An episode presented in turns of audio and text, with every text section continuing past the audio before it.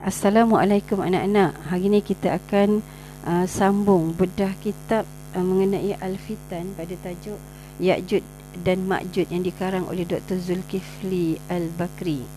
Okey, kita akan sambung pada muka surat 38 iaitu dengan tajuk Adakah tembok besar Cina merupakan tembok Ya'jud Ma'jud? Okey, uh, kita baca footnote dulu.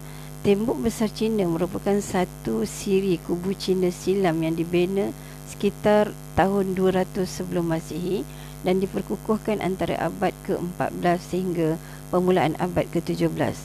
Sama ada dinasti Ming untuk melindungi utara Cina daripada serangan puak Mongol dan Turki. Ia didahului oleh beberapa tembok dibina semenjak abad ke-3 sebelum Masihi terhadap perompak puak-puak nomad yang datang dari kawasan uh, yang dikenali hari ini sebagai Mongolia dan Manchuria.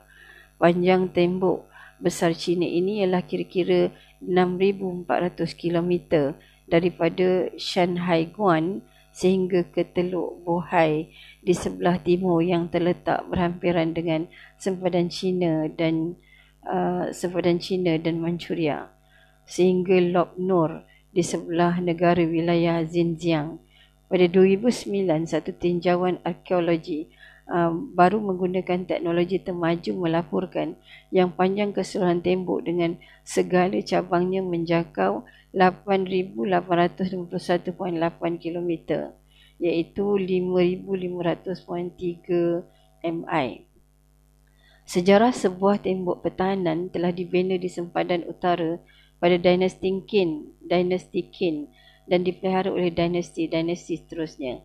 Lama pembinaan uh, semula uta, utama ialah dicatatkan 208 sebelum Masihi pada dinasti Qin, abad ke-1 sebelum Masihi dinasti Han, abad ke-7 dinasti Sui, 1138 hingga 1198 pada zaman 5 dinasti dan 10 negara pada 1368 sehingga 1640 dari Maharaja Hong Wu sehingga Maharaja Wan Li pada dinasti Ming.